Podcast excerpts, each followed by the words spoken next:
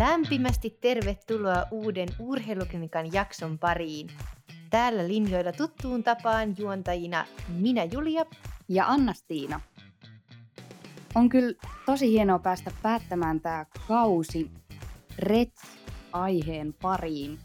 Me ollaan saatu tänään huippuasiantuntija vieraaksi. Me ollaan saatu aina Kanadasta asti Ida Heikura meidän kanssa keskustelemaan suhteellisesta energiavajeesta, johon me jo vähän ollaan aiemminkin pureuduttu, mutta tämä on niin tärkeä aihe ja meillä on niin hieno vieras, että tosi mielellämme keskustellaan vielä lisää. Yes, otetaanpa Iida linjoille. Tänään meillä on suuri ilo toivottaa tervetulleeksi meidän podcastiin liikuntafysiologi ja urheiluravitsemusasiantuntija Iida Heikura ihan maapallon toiselta puolelta saakka Kanadasta. Ida on opiskellut liikuntafysiologiksi Jyväskylän yliopistossa ja suorittanut jatko-opintonsa Australiassa Catholic Universityssä Melbourneessa ja tällä hetkellä työskentelee postdoc-tutkijana Kanadassa. Lämpimästi tervetuloa Iida meidän podcastiin mukaan. Tosi hienoa, että ehdit lähteä mukaan. Kiitos paljon, mukava olla täällä tänään. Tervetuloa Ida munkin puolesta. Tota, mm, sä oot Ida kiinnostunut erityisesti kestävyysurheilusta, fysiologiasta ja ravitsemuksesta. Miten haluaisitko itse avata tätä, että miten oot, oot päätynyt näiden aiheiden pariin? Joo, tota, äh, hyvä kysymys tota, laittaa itsenikin miettimään. Tota, äh, kestävyysurheilu on ollut, ollut oma oma ihan, ihan niin kuin harrastuspohjalta se, mistä itse tykkään jo, jo pidempään. Ja aikoinaan, kun lähdin lukion jälkeen miettimään, että mitä lähtisin opiskelemaan, niin liikuntatieteet ja liikuntafysiologia siinä vaiheessa tuntui, tuntui sopivalta hyvin niihin omiin mielenkiinnon kohteisiin liittyen. Aikoinaan ravitsemustiedekin kiinnosti, mutta ei ihan sillä tasolla ehkä, mitä sitä siinä vaiheessa ja varmaan edelleenkin ähm, Suomessa, jos lähtisi opiskelemaan ja monessa muussakin maassa, että se on sellaista äh, todella ravitsemustiedepohjasta ja sitä puuttuu ehkä se liikuntatiede komponentti, niin lähinnä ehkä sitä liikuntafysiologian kautta ja ottamaan ravitsemusta mukaan sitten siihen myöhemmässä vaiheessa opintoja. Ja, äm, maisterin tutkinnon jälkeen tuntui, että, että jatko-opinnot kiinnostaisi ja ja siinä erityisesti sitten urheiluravitsemukseen painottuminen vielä enemmän ja sitten osu kohdalle mahdollisuus lähteä Australiaan Louis Burkin oppiin, niin tota, sinne lähdin sitten 2016. Nelisen vuotta olin siellä ja, ja sen jälkeen sitten koronavuoden aikana Suomen kautta Kanadaan äm, ja täällä tällä hetkellä. Ja Redson kanssa sellainen, joka, ja aikoinaan se oli nimellä naisurheilijan oireyhtymä tai jopa syömishäiriöistä puhutaan, niin sekin on sellainen, mikä on kiinnostunut jo, jo, jo pidemmän aikaa ja sitten monen mutkan kautta päätynyt, päätynyt sitä enemmän tutkimaan, mistä, mistä tota, on tosi iloinen kyllä ja kiitollinen, että se on, se on itselleni tosi tärkeä ja mielenkiintoinen aihe, niin olen siinä mielessä etuoikeutettu, että pääsen sitä työtä tekemään. Joo, mahtavaa. Meillä, me ollaankin molemmat paljon sun tutkimusartikkeleita luettukin ja, ja viime vuosinakin sulta paljon aiheen tiimoilta tullut, tullut artikkeleita. Ja tänään meillä on tosiaan ajatuksena puhua tästä REDSistä, mikä siis tulee englanninkielen, englanninkielen sanoista Relative Energy Deficiency in Sports, tai suomeksi suhteellinen energiavaje urheilussa – ja me oikeastaan jo meidän podin alkuaikoina juteltiin tästä vähän samasta aiheesta dosentti Arja Uusitalon kanssa, mutta nyt kun meillä oli mahdollisuus saada, saada sutkin tähän linjoille ja aihe on niin tärkeä ja monitahoinen, niin, niin syvennytään vielä tässä jaksossa paremmin. Voitaisiin alkuun vähän näitä termejä selventää. Tämä urheilijoiden energia, energiansaanti on ollut aika paljonkin tapeteilla viime vuosina ja somessa ja seuroissa ja ihan yksittäisten urheilijoidenkin taholta on tullut siitä kannanottoja. Mutta tota, mitä oikeastaan tarkoitetaan, kun puhutaan alhaisesta energian saatavuudesta ja miten se alhainen energian saatavuus eroaa niin kuin energian saannista. Haluaisitko vähän näitä termejä ihan alkuun avata? Joo, ehdottomasti ja hyvä, että otit puheeksi. Ja lisäisin siihen vielä energiatasapainon, joka on se perinteinen, mistä, mistä on puhuttu, mutta tota, lähdetään vaikka liikkeelle ihan energiansaannista, mikä on näiden muiden yhtälöiden pohjana. Energiansaantihan kuvastaa ihan sitä, että kuinka paljon energiaa, eli kaloreita tai kilokaloreita päivän aikana urheilija tai henkilö saa ruoasta energiankulutus on sitten liikunnan tai muun aktiivisuuden kuluttamaa energiaa. Mutta energiansaanti on se kokonaiskalorimäärä, mikä ruoasta tulee päivän aikana. Jos puhutaan lyhyesti energiatasapainosta, mikä on perinteisempi termi ja sitä nykyään ei kauheasti enää käytetä ainakaan niissä piireissä, joissa itse liikun, se kuvastaa ihan yksinkertaisesti energian saannin ja energian kulutuksen välistä tasapainoa tai epätasapainoa lähinnä sen takia, että se on niin hankala laskea tai arvioida, koska energian kulutus kuvastaisi niin lepoaineenvaihduntaa kuin liikunnan aiheuttamaa tai aikaansaamaa energiankulutusta ruoasta tai ruoan käyttöön ja sulatukseen kuluvaa energiamäärää. Ja sitten vielä ei liikunta, mutta muu aktiivisuus, mitä saattaa päivän aikana tehdä tässä paikallakin, kun istuu ja vähän heiluu. Se on aika monimutkainen yhtälö, niin on uh, Professor Anne Laux uh, loi 1980-luvun lopulla, 90-luvun alussa termin energy availability, eli energian saatavuus, joka olisi yksinkertaisempi ja helpompi mitata ja arvioida um, yksilöillä. Energian saatavuus kuvastaa energiamäärää, joka näistä päivän aikana saaduista, ruoasta saadusta, saadusta energiasta – jää sen jälkeen, kun siitä on vähennetty se energiamäärä, mikä liikuntaan kuluu. Ja tämä lukema suhteutetaan vielä kehon rasottomaan, eli aineenvaihdunnallisesti aktiiviseen kehon painoaan tai lihasmassaan, josta sitten tulee, tulee tämä lukema energian saatavuus. Eli jos yhtälömuodossa havainnollistetaan yksinkertaisesti sanottuna kuulijoille, niin ruoassa saatu, saatu kalorit siitä miinustetaan liikuntaan kuluva energiamäärä ja sitten jaetaan tämä lukema – kehon rasvattomalla painolla. Ja karkeasti ottaen alhaisesta energian saatavuudesta on puhuttu noin tasolla 30 kaloria per kehon rasvaton painokilo, mutta tota, tämä on tosi veteen piirretty viiva. Tämä lukema perustuu tutkimuksiin, joka on, jotka on toteutettu liikku, liikuntaa harrastamattomilla naishenkilöillä noin 30 vuotta sitten. Eli aktiivisilla nais, naisliikkujilla tai urheilijoilla tämä lukema voi olla eri. Se voi myös vaihdella ikään perustuen sen mukaan, onko kyse vaikka 15-vuotiaasta nuoresta tyttöurheilijasta vai sitten kokeneemmasta 35-vuotiaasta naisurheilijasta. Sen lisäksi miesurheilijoilla tämä kynnys on luultavasti eri ja alempi kuin naisurheilijoilla, eli miehet ehkä kestää alhaisempaa energian saatavuutta hieman paremmin kuin naisurheilijat ennen kuin nämä alhaisen ja alhainen energiansatavuus on tosiaan termi, joka kuvastaa sitä kynnystä, jonka jälkeen sitten, jos se alitetaan, niin näitä epäedullisia muutoksia tai seurauksia havaitaan terveydessä ja suorituskyvyssä. Mutta siinä ehkä, en tiedä, voinko enää monimutkaisemmin selittää, selittää näitä termejä, mutta toivottavasti lukijoilla on kynä ja paperia tai voi kelata edes takaisin ja kirjoittaa, kirjoittaa ylös, jos ei, jos ei tullut muuten muuten selkeäksi yhtälöt. Joo, kiitos. Kiitos kun avasit noita, noita termejä tarkemmin. Muistiinpanojen kanssa sitten vaan perkaamaan. Kyllä. Mutta tota, voiko tätä energian saatavuutta niin jotenkin, tai energian kulutusta, niin, niin tar- tarkasti mitata edes laboratorio-olosuhteissa? Ähm, laboratorio-olosuhteissa se voi hyvinkin onnistua, ähm, riippuen siitä, että, että mikä aktiviteetti on kyseessä. Jos puhutaan vaikka uimareista, niin tulee olemaan todella hankalaa tai haastavaa se, se mitata, kun taas sitten pyöräilijä tai juoksija, niin voidaan laittaa juoksumatolle tai pyörän päälle ja labrassa mitata energiankulutus ainakin hetkellisesti todellakin tarkasti.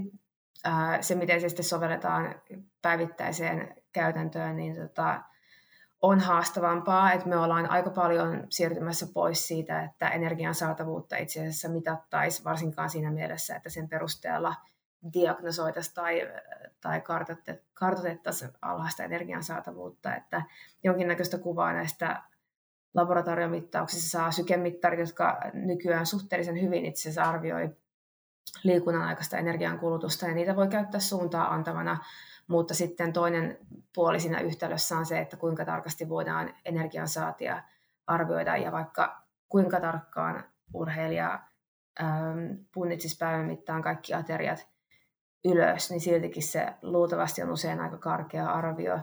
Ja jos nyt vaikka viiden päivän ajalta saataisiin urheilijalta laboratoriomitattu energian saatavuus sekä ravitsemuksen että liikunnan, eli energian saannin ja energian kulutuksen osalta, niin on silti hyvä huomioida, että se on ote vaan siitä viidestä päivästä ja se ei kerro välttämättä mitään siitä, että miten urheilija toimii normaalisti muuten tai miten hän on varsinkin toiminut kuusi kuukautta sitten, jos silloin on ollut joku energiavajajakso.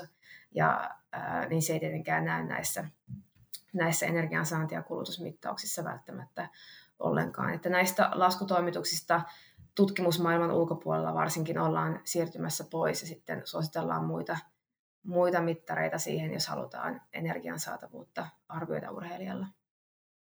Joo, palataan vielä myöhemmin tähän, tähän tota, miten sitä voidaan arvioida. Mutta tota, mä haluaisin vielä täsmentää ja vähän vääntää rautalangasta, että minkä takia sitten tästä alhaisesta energiansaatavuudesta nyt puhutaan niin paljon. Ja voisi näin yksinkertaistaan ajatella, että eikö se riitä, että se urheilija saa riittävästi energiaa siihen urheiluun, tai minkä takia se on niin olennaista, että just joku tietty määrä energiaa jää muuten elimisten toimintojen ylläpitämiseen? no alhaista energiansaatavuudesta luultavasti puhutaan nykyään tai on puhuttu viimeisen noin viiden vuoden aikana enemmän sen takia, että, että se, on, se on noussut pinnalle. Niin kuin ongelmia urheilijoilla on ollut, ollut aina, mutta, mutta sitä ei ole ehkä tiedostettu ja, ja se minkä takia se on hyvä ja se on tärkeää, että, että aiheesta puhutaan on se, että että silloin kun urheilija ei saa riittävästi energiaa pidemmällä aikavälillä, niin tiedetään, että ne vaikutukset hormonitoimintaan, luuston terveyteen, kasvun ja kehityksen, jos on kyseessä nuorempi urheilija, lihasten proteiinisynteesiin, suorituskykyyn, ne on pidemmällä aikavälillä vakavia ja osittain varsinkin luuston osalta, joskus jopa hedelmällisyyden osalta saattaa olla peruuttamattomia vaikutuksia niin mm. niistä on ehdottomasti tärkeää puhua. Se, minkä takia energian saatavuus, tämä toinen kysymys, minkä takia energian saatavuus on hyvä olla riittävä tai minkä takia on huono asia, jos, jos se ei ole riittävä, niin liittyy tähän, mitä, mitä mainitsin, että, että lyhyellä aikavälillä urheilija pystyy toimimaan hyvin, vaikka energian saatavuus ei olisikaan. Joka aamu herätään jonkinnäköisessä energiavajeessa, kun on ollut, on ollut yöllä paasto päällä. Siinä ei ole mitään, mitään pahaa, mutta siinä vaiheessa, kun energiavaje kestää pidempään, tai alhainen energian saatavuus käytännössä nämä on yksi sama asia, niin haitallisia seurauksia alkaa, alkaa tulla, ja mitä kauemmin se energiavaje on ollut päällä, niin sitä kauemmin siinä yleensä kestää sitten, että tilanne saadaan korjattua mainitsitkin nuo vaikutukset tuohon muun muassa luuston tiheyteen, niin kuinka nopeasti energiavaje näkyy luuston tiheydessä ja toisaalta sitten naisilla esimerkiksi hormonitoiminnassa? Tämä on todella, todella hyvä, hyvä kysymys ja osin, osin tämä on sellaista ähm, varsinkin luuston osalta arvailua. Tutkimuksethan on usein sitä tarkempia, mitä lyhyempi tutkimusjakso on kyseessä. Ää, jos lähdetään ihan tuolta muutaman päivän pituisista tutkimusjaksoista, jotka on tosi tarkasti kontrolloitu, näissä pystytään seuraamaan muutoksia ää, veren hormonipitoisuuksissa tai verestä mitatuissa hormonipitoisuuksissa. Verestä voidaan myös mitata luuston aineenvaihdunnallisia markkereita, jotka kuvastaa sitä luuston tai luukutoksen aineenvaihduntaprosessia sillä hetkellä. Se, miten hyvin nämä, mitkään näistä markkereista kuvastaa kuukausien tai vuosien aikaisia muutoksia, varsinkin sitten toiminnallisella tasolla on epäselvää, koska mitään tällaisia tarkempia tutkimuksia ei edenkään voida kovin pitkälle venyttää. Mutta noissa muutaman päivän tutkimuksissa on havaittu, että hormonipitoisuuksissa muutoksia tai reagointia alhaisen, energi- alhaisen energian saatavuuteen tapahtuu ihan, ihan viikon, viikon sisällä jo niin miehillä kuin naisillakin. Miehillä tosiaan, kuten mainitsin, energiavajetta pitää olla hieman enemmän kuin naisilla, että, että näitä muutoksia tapahtuu. Ja kun mainitsin, että muutoksia tapahtuu, niin useimmiten viitataan siihen, että sukupuolihormonitasot laskee tai vaikka luteinisoivan hormonin pulsatiliteetti muuttuu. Kilpiraushormoni tai oh no, monta kilpiraushormonia, mutta tämä aktiivinen kilpiraushormoni, triodi, tyroniini, se on varmaan suomeksi, puhun käytän yleensä englanninkielisiä termejä töissä. Eli T3-hormoni laskee, leptiini, aineenvaihdunta-hormoni laskee. Näillä viittaan siihen, kun sanon, että muutoksia hormonitoiminnassa tai hormonitasoissa. Näistä luuston markkereista, kun mainitsin, siellä on eri markkereita, jotka kuvastaa luuston muodostusta ja luuston hajotusta. osa voidaan mitata verestä, osa mitataan virtsanäytteistä.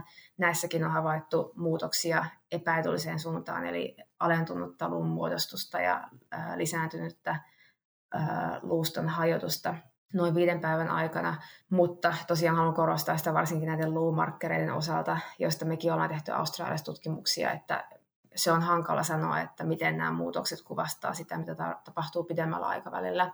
Muutaman kuukauden sisällä sitten ää, alkaa näkyä vaikutuksia, jos energiansaanti, alan energiansaatavuus jatkuu, niin ää, naisten tai naisten tyttöurheilijoiden kuukautiskierrossa kuukautiset voida kokonaan pois, joka on termillä amenorrea, tai sitten voi tulla tällaista epäsäännöllistä kiertoa niin kuin pidempää tai harvempaa sykliä, joka on sitten oligomenorrea. Jos puhutaan, mainitsen vielä tässä ihan nuorista tyttöurheilijoista, niin se, että kuukautisi ei koskaan ala, niin tämä on primääri amenorrea, joka on sellainen asia, mihin on hyvä tarttua mahdollisimman pian, pian sitten, ja usein toki voi liittyä muihinkin, muihinkin tota, syihin, mutta syömishäiriöt ja energiavaje on usein siellä myös näissä tapauksissa syynä. Sitten kun mennään vielä pidemmälle, niin se, että kun Annastina kysyi, että kuinka kauan kestää, että luun tiheydessä näkyy näitä muutoksia. Todella vaikea sanoa, mutta usein luultavasti se on kuukausien tai vuosien kestoinen aliravitsemustila.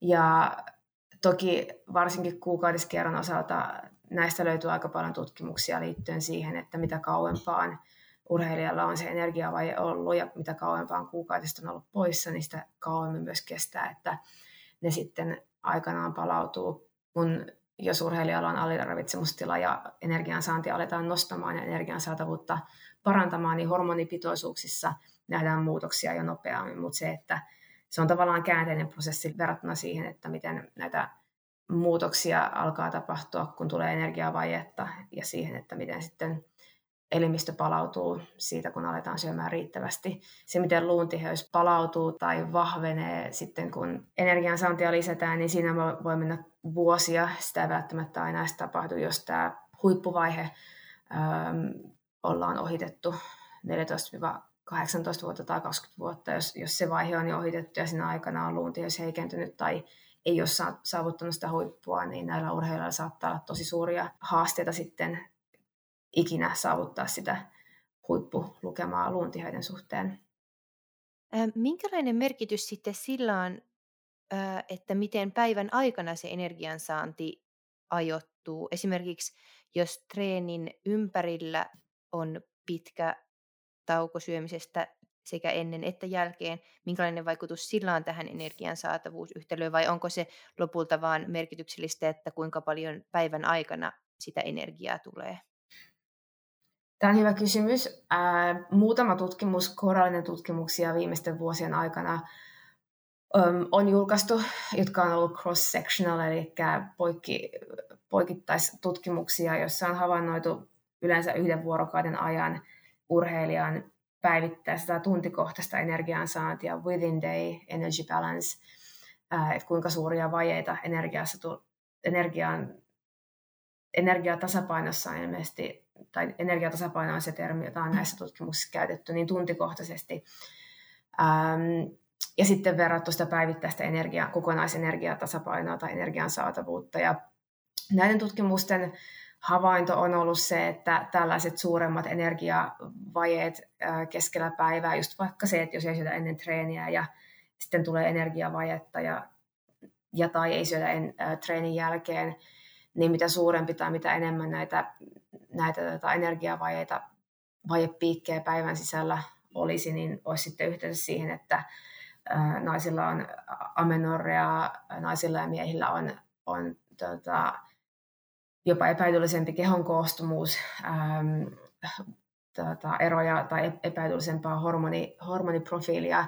Itse suhtaudun varaudu, varauksella näihin tutkimuksiin just sen takia, että, että ne perustuu ruokapäiväkirjoihin, jotka, kuten mainitsin, on, on usein ähm, hankala kerätä tarkkaa tietoa. Se, miten se yksi, yhden päivän ruokapäiväkirja kuvastaa mitään sitä, jos naisilla on kuukautiskierrossa häiriöitä, ne on tapahtunut puoli vuotta sitten, niin se miten se, tämä yksi 24 tuntia kuvastaa sitä todellista energiaa, energiaa tasapainoa tai energian saatavuutta on omasta mielestäni kyseenalaista, mutta nämä muutamat tutkimusraportit, mitä löytyy, niin äh, hieman ainakin painottaa sitä, että tällä tuntikohtaisella energiatasapainolla olisi merkitystä itse aina suosittelen urheilijoille sitä, että siitä huolehdittaisiin, että energia saa ennen, ennen treeniä ja treenin läheisyydessä, mutta ö, omasta mielestäni myös kaikista tärkeintä olisi se päivittäinen ja vielä ehkä enemmän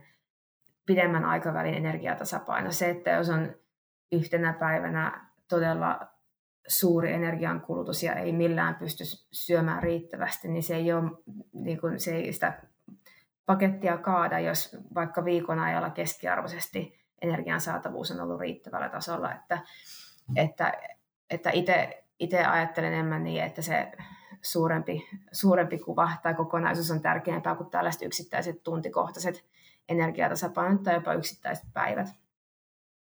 Miten sitten, mitä mieltä olet tämmöisistä paastossa tehdyistä tota, ää, tai paaston jälkeen tehdyistä treeneistä. Onko ne uhka vai, uhka vai mahdollisuus sitten, kun lähdetään hiomaan sitä suorituskykyä? Ja... Ähm, hyvä kysymys. Tässä on, tosiaan, tässä on kaksi eri, tai useampikin tällainen ulottuvuus, miten, miten tätä voisi lähteä katsomaan. Useampi vuosi sitten puhuttiin paljon tästä train low, mikä viittasi siihen, että varsinkin hiilihydraattien saantia rajoitetaan. Joskus siellä saattaa olla proteiinia ennen treeniä, mutta hiilihydraattien saantia rajoitetaan ennen harjoitusta ja miten se sitten vahvistaa näitä solutason adaptaatioita. Viimeaikaiset tutkimukset ja systemaattisemmat katsausartikkelit on sitä mieltä, että varsinkaan suorituskyvyn kannalta sillä ei ole oikeastaan mitään merkitystä tai mitään hyötyä, että paasataanko ennen, ennen treeniä vai ei. Ää, jos on kunto kyseessä, niin se, että ennen treeniä paasataan ja luultavasti lyhyemmällä harjoituksen kestolla voisi olla samat solutason vasteet tai vaikutukset kuin sitten pidemmällä treenillä, joka on tehty aterian jälkeen, mutta tota, tämäkin menee sellaiseen hifistelyyn, että mä en tiedä kuinka moni kuntotason urheilija solutason vasteita oikeastaan ajattelee. Äh, itse, itse oikeastaan en, en koe, että paastoharjoittelulla on mitään hyötyä, jos haittaakaan, kunhan päivittäinen kokonaisenergian saatavuus hiilihydraattien saanti on riittävä. Jos se urheilijan aikataulun sopii, että aamulla lähtee ennen aamupalaa treenaamaan, niin mun mielestä se on ihan ok. Se, jos on kyseessä tosi kovatehoinen harjoitus, niin se ei välttämättä sitä sen harjoituksen laadun kannalta ole järkevää. Ää, et se on ehkä se kaikista tärkein siinä, että jos, jos passissa harjoitellaan, niin tota, laatu yleensä kärsii, mikä on ok, jos se on kevyt, ää, kevyttehoinen verryttelytyyppinen lenkki tai jopa niin pitkäkestoinen hidas, hidastempoinen suoritus, mutta tota, mitään laadukkaampaa niin tota, en suosittelisi, että tehdä sitten paassossa. Mainitsitkin nämä hiilihydraatit, niin siitä ollaan myös paljon nyt viime aikoina nostettu keskustelua, että minkälainen itse asiassa on hiilihydraatin saanti tässä kokonaisenergian saannin rinnalla, kun puhutaan just esimerkiksi tästä suhteellisesta energiavajeesta. Niin haluatko vähän kertoa, minkälainen näkemys sulla on aiheen tiimoilla? Joo, tämä on, tää on myös just ollaan tutkimusmaailmassa ja, ja muutenkin, niin tämä on mielenkiintoista huomata, kuinka just trendit aaltoilee. Kymmenisen vuotta sitten puhuttiin paljon ketogeenistä, vähähiilihydraattisesta ja runsasrasvaisesta ruokavaliosta. Ja nyt on onneksi vähän taas menty siihen suuntaan, että hiilihydraatit on tärkeitä ja nehän on, on tärkeitä ehdottomasti urheilijoille. Se on mielenkiintoista. Ää, monellakin kannalla tutki, on tutkimuksia, joissa on verrattu hiilihydraattien saannin vaikutusta terveyteen tai suorituskykyyn silloin, kun energiansaanti on samalla tasolla, eli isokalorinen ruokavalio. Ja kun puhun terveydestä, niin viittaan esimerkiksi luston terveyteen, rauta-aineenvaihduntaan, hormonipitoisuuksiin. Ja monissa näissä tutkimuksissa, jotka on usein muutaman päivän kestoisia tai alle viikon kestoisia, niin on, on havaittu, että, että silloin kun hiilihydraattien saantia rajoitetaan, vaikka energiaa saadaan riittävästi, niin sillä on epäilyllinen vaikutus näihin vaikka rauta-aineenvaihduntaan, näihin luuston aineenvaihduntamarkkereihin, mistä, mistä mainitsin, aineenvaihduntahormoneihin, sukupuolihormonipitoisuuksiin.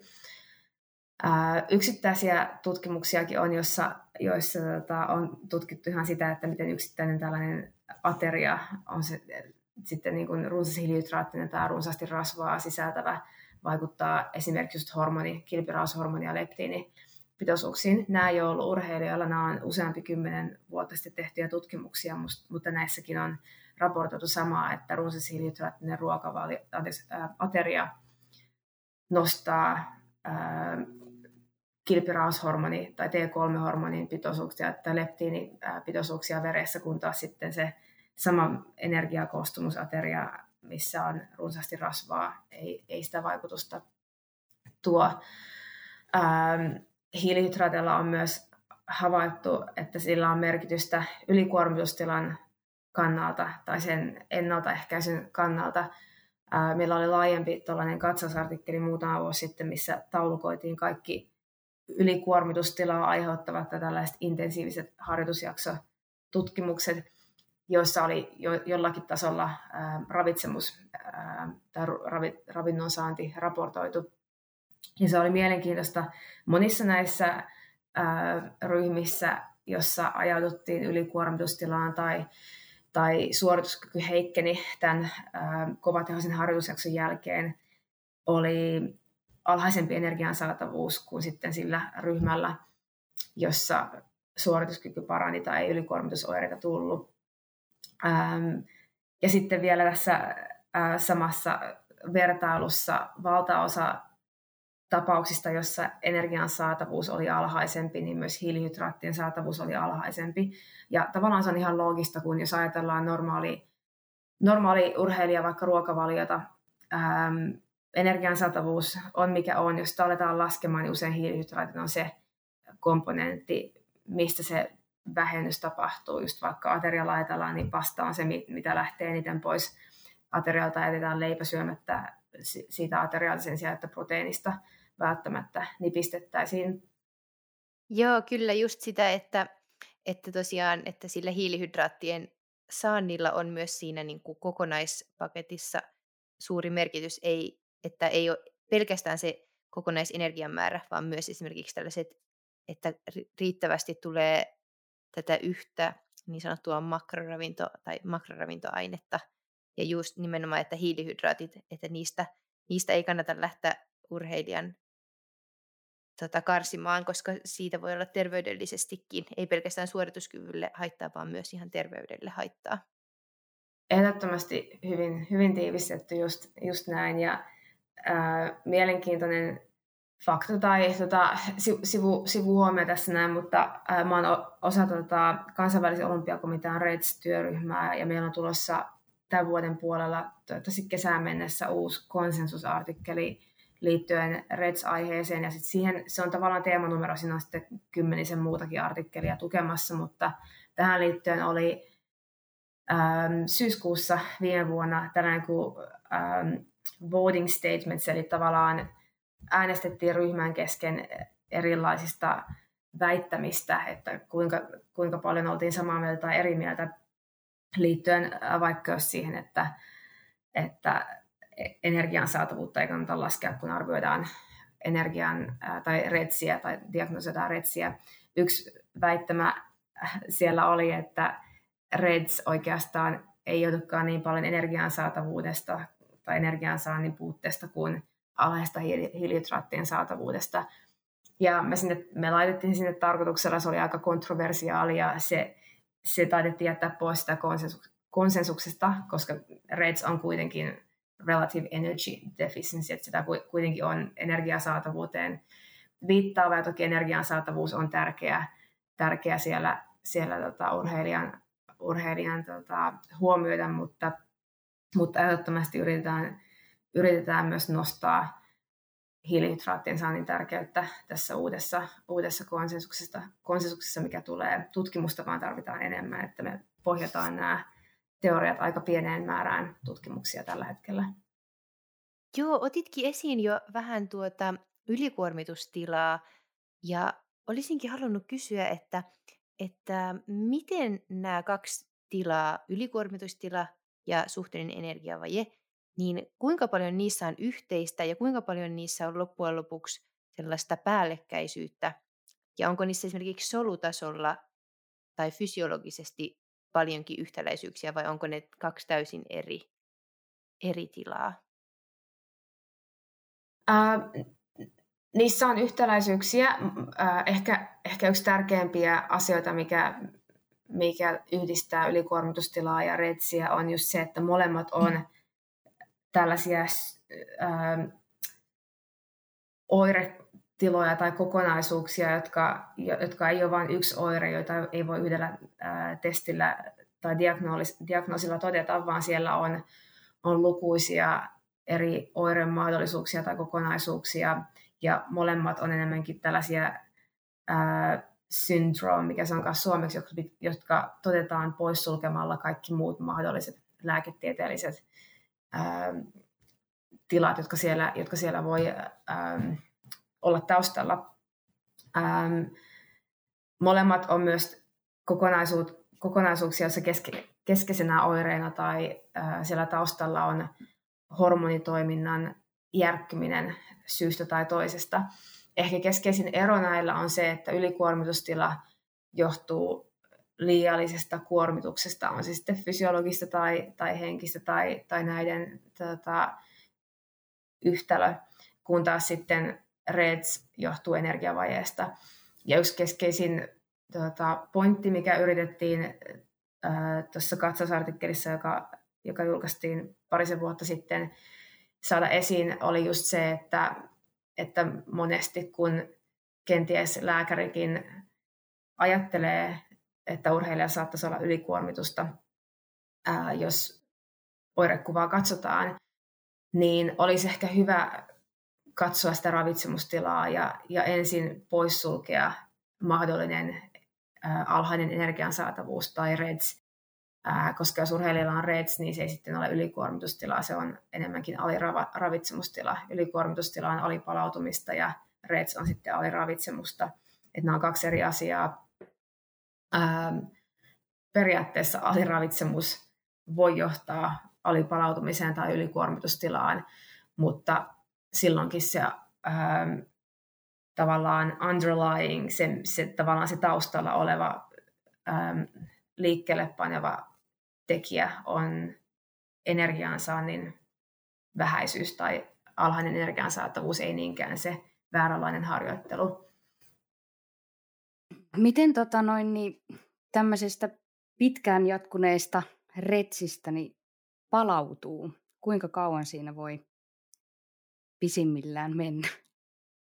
Ähm, Tämä on myös loistava, loistava kysymys. Ja tota, jos on jotain innokkaita nuoria tai kokeneempia tutkijoita kuulolla, niin tota, tässä riittää tutkimusaihetta seuraavaksi kymmeneksi vuodeksi. Ähm, se, minkä takia se on niin haastava antaa yksittäisiä arvioita tai, tai äh, sen suhteen, että kuinka kauan energiavajeesta tai reitsistä saattaa kestää palautua, johtuu siitä, että meillä voi olla tässä rivissä viisi urheilijoilla, joilla on REDS, ja niillä kaikilla saattaa olla todella erilainen oirekuva. Et enemmänkin on helpompaa alkaa arvioida sitä, että miten erilaisista oireista ää, voi alkaa palautua. Jos vaikka nyt yksi helpoimpia tässä, tässä, mitä on tutkittu kymmeniä vuosia tämän naisurheilijan oireyhtymän ja heidän tutkimustensa ähm, takia on just tämä niin amenorreaali kuukautiskierron häiriöt tai kuukautiskierron loppuminen tai pois jääminen urheilijalla.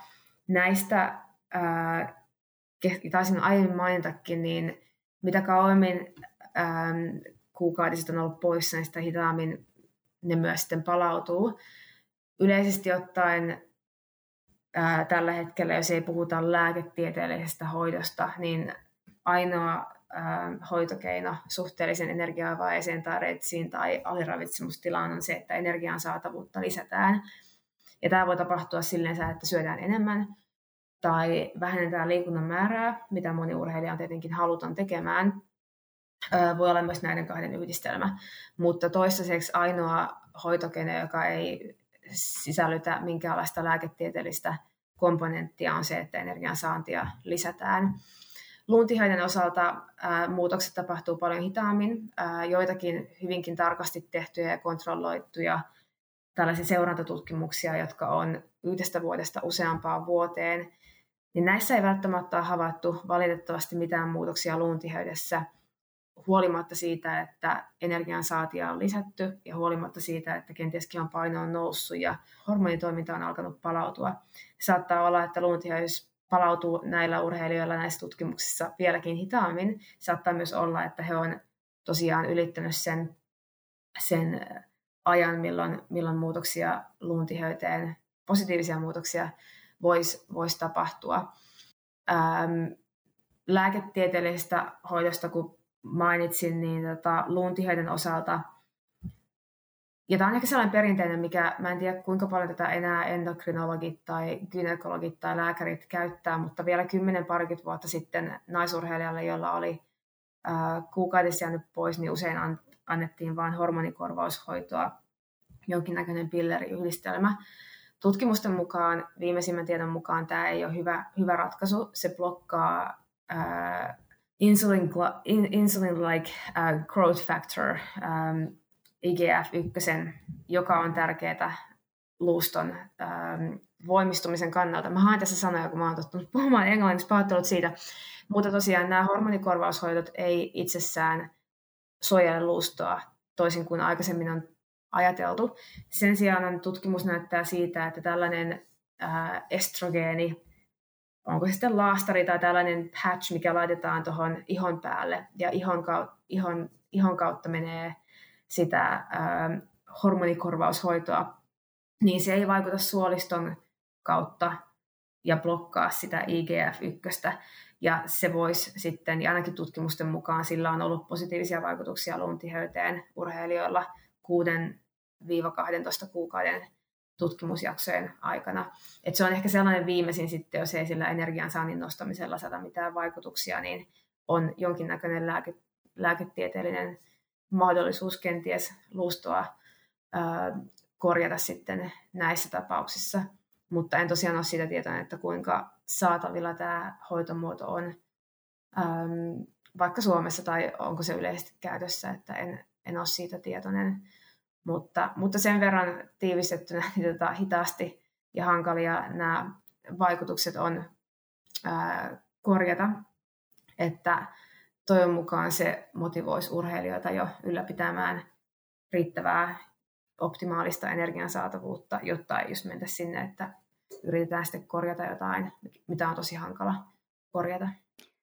Joo, miten muuten sit, voiko, voiko nuori naisurheilija huokaista helpotuksesta, että ei ole, ei ole retsiä, jos hormonitoiminta on normaalia? Äh, voi ja ei. ähm,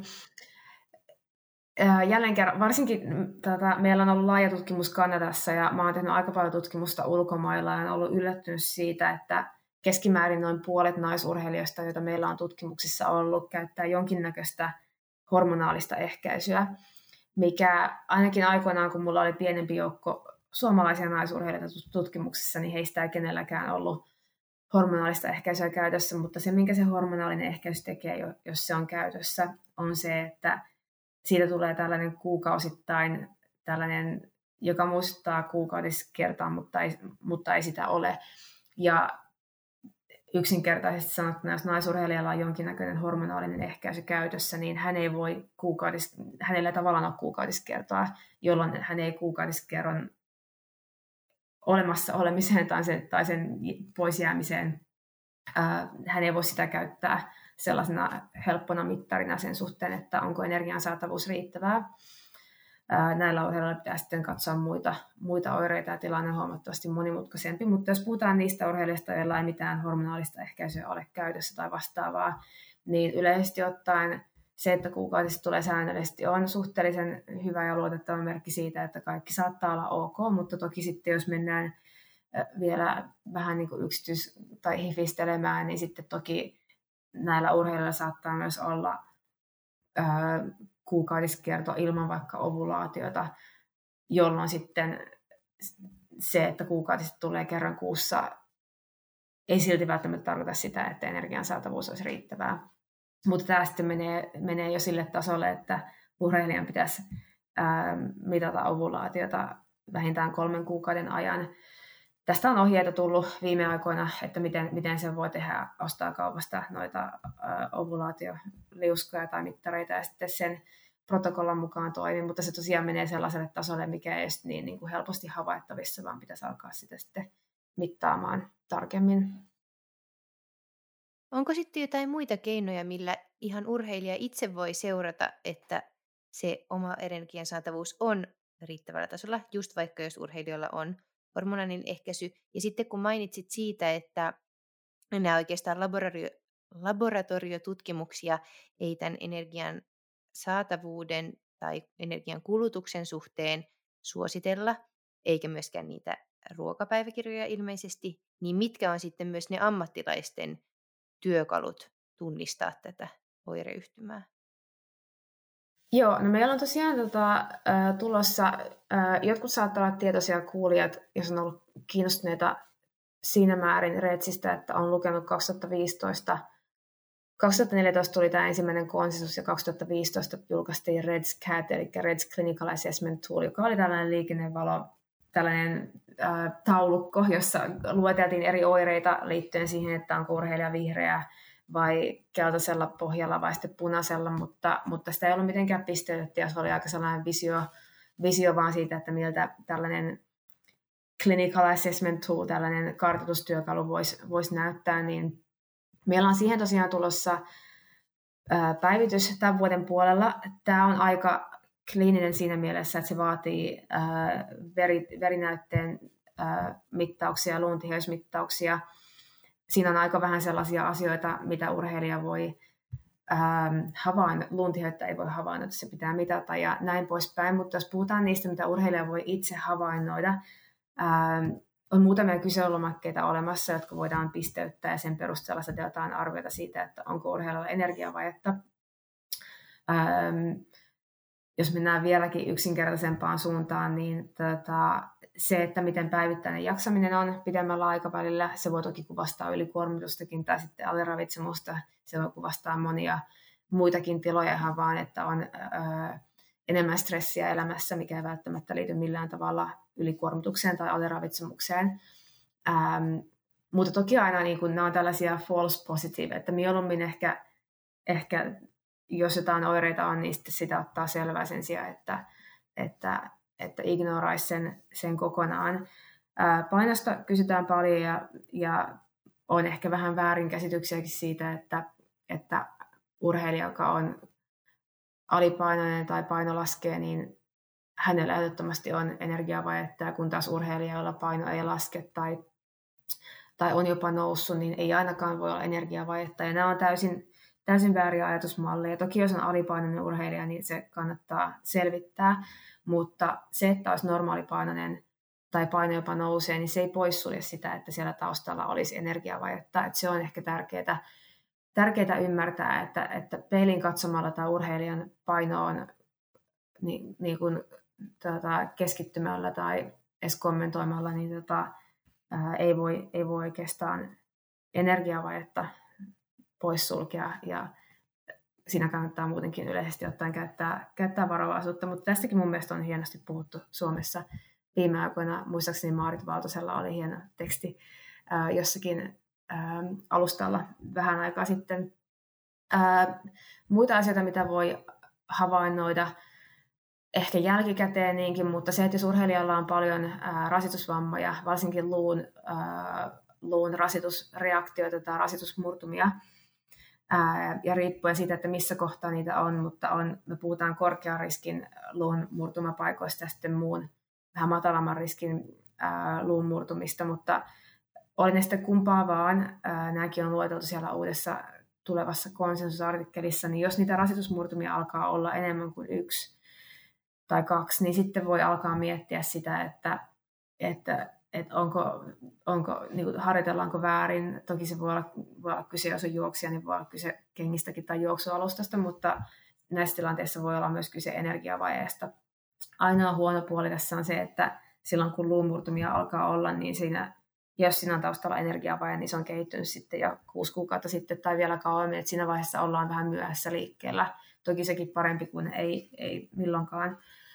Ähm, jonkin verran myös se, että jos on henkisesti, äh, jos on masentuneisuutta tai, tai, tai alakuloisuutta, äh, jollakin urheilijalla voi olla syömishäiriöön viittaavaa käyttäytymistä tai taipumusta, mutta on hyvä myös huomioida, että vain noin ehkä neljäsessä urheilijoista, joilla on energiavajetta, niin siellä on taustalla tietoista syömisen rajoittamista, että monella urheilijalla energiavaje tulee ihan vaan huomaamatta, että ei ymmärretä syödä riittävästi tai syödään ehkä vähän liian terveellisesti eikä, eikä ymmärrä, että energiaa ei tule sitten riittävästi sitä kautta. Ää, tosi paljon ne ohjeet, joita tosiaan tällä hetkellä me suositellaan ja jotka julkaistaan myöhemmin tämän vuoden aikana, niin pohjautuu niille verinäytteen mittauksille ja luuntiheysmittauksille, kasvukäyrän seuraamiselle, monille tällaiselle ja kliiniselle vaikka haastattelulle, jossa diagnosoidaan masennusta tai syömishäiriöitä, että, että ne on aika sellaisia vähän kuin työkaluja, jotka vaatii sitten sen, että on asiantuntija siellä niitä mittaamassa ja arvioimassa – mutta, mutta toki niin kuin sanoin, niin joitain, joitain tota, asioita pystyy urheilija jo itse tota, havainnoimaan sitten siellä päivittäisessä, tai valmentaja havainnoimaan päivittäisessä arjessa. Tässä kun kuuntelee, niin, niin jotenkin vahvasti nousee mieleen, että, että ihan ensiarvoisen tärkeää olisi, että tätä pystyttäisiin ennaltaehkäisemään. Niin mitä sun omat ajatukset on, että mitkä olisi ne tärkeimmät keinot, että me pystyttäisiin yhteiskuntana tai niin urheilumaailmassa ennaltaehkäisemään, että, että urheilijat ei ajautuisi tähän aliravitsemustilaan tai suhteelliseen energiavajeeseen? Mun mielestä on ihana, että sä sanoit tuon. Mä itse yritän aina kanssa sanoa samaa, että kaikista tärkein hoito on ennaltaehkäisy. Ja kaikista tärkeintä ennaltaehkäisyä on melkein koulutuksen ja tietoisuuden lisääminen. se, että, että tota, ja sitäkin on alettu jonkin verran tekemään, ainakin Kanadassa päin, en, en ole niin tietoinen itse asiassa siitä, että mitä Suomessa tehdään, mutta tiedän, että siellä tosi hyvää työtä tehdään aiheen eteen tutkimusrintamalla ja myös käytännön uh, urheiluvalmennustyössä, mutta se itse näen sen, että että niin kuin sen sijaan, että, että sellaista perinteistä luennointia urheilijoille, että pitää syödä riittävästi ja pitää tehdä näin ja välttää näin, niin olisi tärkeää, että lähettäisiin siitä, että, että urheilija ymmärtäisi, minkä takia riittävä energian saatavuus olisi tärkeää terveyden ja suorituskyvyn kannalta, mutta myös ymmärtää sitten sen, että silloin kun ei syödä riittävästi, niin kuinka se vaikuttaa luustoon, kuinka se vaikuttaa jaksamiseen ja treenien laatu heikkenee. Ja tavallaan se motivaatio lähtisi sieltä, että ymmärtäisi, että kun syön riittävästi, niin se sitten auttaa mua ja riittämätön energian saanti taas sitten aiheuttaa paljon huonoja asioita. Sen lisäksi tarvitaan vielä se, että urheilijaa autetaan ja tuetaan siinä, että mitä se riittävä syöminen on. Koska kaikki välttämättä ei sitä ymmärrä ja varsinkaan nuoremmat, että kuinka paljon sitten pitäisi syödä ja millä tavalla, kuinka tiheästi ja mitkä on hyviä välipaloja, jotta, jotta energiansaanti pysyy riittävänä. Et siinä on monta, monta tuollaista askelmaa, mitkä, mitkä on hyvä ottaa huomioon, mutta, mutta tota, kiitos paljon, kun, kun, kun kysyit tai nostit esille, koska mun mielestä tämä on tosiaan se, mistä olisi kaikista tärkeintä lähteä liikkeelle, jotta tosiaan vältetään ne, ne tota, tai ainakin minimoidaan ne tota, energiavaje-tapaukset urheilussa. Joo, siis toi työ, mitä sinä teet esimerkiksi, niin on äärimmäisen tärkeää just sen ennaltaehkäisyn kannalta, että saadaan sitä oikeasti faktaa, faktaa siitä, että mitkä ne vaikutukset on. Ja nimenomaan sitten, jos miettii kestävyysurheilua, niin pitkällä tähtäimellä, että sehän tota, semmoinen suhteellisessa energiavajeessakin voi hetkellisesti suoriutua todella loistavasti, mutta sitten se, että onko se ura kauhean pitkä ja pysyykö urheilija terveenä, niin se on sitten toinen, toinen juttu. Se on, se on, on tosi hyvä pointti. Se on sellainen tikittävä aikapommi melkein. Että, tota, meillä oli yksi urheilija mukana tässä nykyisessä tutkimuksessa, miespuolinen urheilija, joka, teki, ää, joka kävi mittauksissa ja ää, kun me tosiaan mit, ää, luokitellaan urheilija vihreän, keltaisen, oranssin tai punaisen liikenneväri kategorian mukaan. Tämä on myös uusi luokitus, joka tulee julkaistaan myöhemmin. Ja tämä urheilija luokiteltiin oranssiin kategoriaan, mikä on tosi iso, iso REDS-riski ja jotain pitäisi asialle tehdä. Siellä oli monia, monia tota, oireita, äh, alhaisia testosteronipitoisuuksia, alentunut luuntiheys. Äh, hänellä oli ollut jo, jonkinnäköinen rasitusmurtuma viime vuonna ja teki todella huikeita urheilusuorituksia ehkä kuukausien mittausten jälkeen, että, että nämä on haastavia tilanteita, koska oireita saattaa näkyä paljonkin ja urheilija suorituu tosi hyvin, josta tulee sellainen positive reinforcement ja urheilija sitten ajattelee, että ei, ei, ei tässä on kaikki hyvin, että et, et urheilu kulkee ja näin, mutta se, se saattaa sitten se pudotus tulla aika yhtäkkiä ja aika korkealta, ää, mitä moni ei sitten tietenkään osaa odottaa, koska koska tota se palaute tulee viiveellä. Miten sä Iida haluaisit, että niin päällimmäisenä jäisi meidän kuulijoille mieleen tästä jaksosta? Tämä on tosi moni, monitahoinen aihe ja, ja sillä tavalla haastavakin. Niin mikä olisi sellainen ydinasia, minkä toivot, että jäisi mieleen? Hyvä kysymys. Ähm, Mä tykkään Reds-aiheesta sen takia, että se on niin moni, monimuotoinen, mutta tota, ähm, sanotaan vaikka näin, että mä toivoisin, että kuulijoille jäisi mieleen, mieleen se, että jokainen urheilija sukupuoleen ja ikään ja urheilulajien ja kehon painoon katsomatta voi kärsiä energiavajeesta. Se voi oireilla monella tavalla, ei ole yhtä oikeaa mittaria siihen, että miten, miten tota, miten sitä voi kartottaa.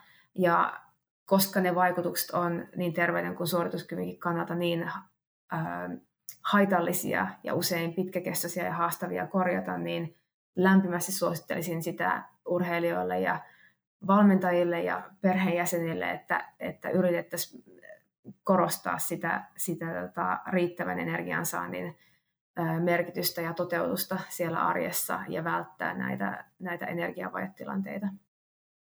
Siinä oli hyvä kiteytys. Kiitos paljon. Kiitos. Hei, mistä tota, sut löytää ja missä voi lukea sun juttuja? Ainakin tuolla WordPressissa olet kirjoitellut aikaisempina vuosina paljonkin, paljonkin noita artikkeleita ja muuta, mutta tota, kirjoitteletko sinne vielä? Joo, no sieltä löytää tosiaan, mä, mä olin aktiivisempi kirjoittamaan ehkä just väitöskirja-opintojen aikana. Ne on osin edelleen ihan ajankohtaisia, sieltä voi käydä lukemassa. En, en enää ole kirjoittanut oikeastaan pitkään aikaan. Osin kun työkieli vaihtui englanniksi, niin suomen kielellä tuntuu olevan hankalampaa kirjoittaa, mutta tota, sieltä voi käydä lukemassa, jos kiinnostaa. Ähm, tota, olen Twitterissä, en ole kauhean aktiivinen siellä tai somessa muutenkaan, että tota, mua ei oikeastaan sieltä löydä ainakaan, ainakaan missään hyödyllisessä mielessä, mutta, tota, mutta toki Twitterissä silloin tällöin jotain saatan uudelleen twitata tai, tai ilmoittaa, mutta tota, PubMedista löytyy tiedeartikkeleita, jos, jos niitä, niitä kiinnostaa lukea. Toki mulle voi laittaa sähköpostia ja pyytää artikkelia tota, luettavaksi, jos ne ei ole vapaasti saatavilla. Ja toki muutenkin voin vastailla kysymyksiin, jos, jos tulee jotain mieleen, vaikka jos tämän jakson jälkeen tai jäi epäselväksi, niin tota, mielelläni tota, tarkennan tai kommentoin sitten. Joo, mahtavaa. Me laitetaan ehdottomasti tuohon jakson kuvaukseen linkki tonne PubMed-hakuun. Sun nimellä löytyy kyllä tosi tota, hieno kattaus, tosi mahtavia artikkeleita, että sieltä kyllä tiedonjanoisimmat pääsevät vielä syventymään aiheeseen. Hyvä, kiitos. Mutta lämmin kiitos Iida sun ajasta. Me toivotetaan sulle oikein hyvää jatkoa ja, ja jäädään odottamaan uutta konsensusta, että mitä se tuo uutta tullessaan. Ei mitään, kiitos paljon. Kiitos paljon teille kanssa. Tätä oli mukava jutella. Yes, kiitos. Kiitti, moi moi. Okay.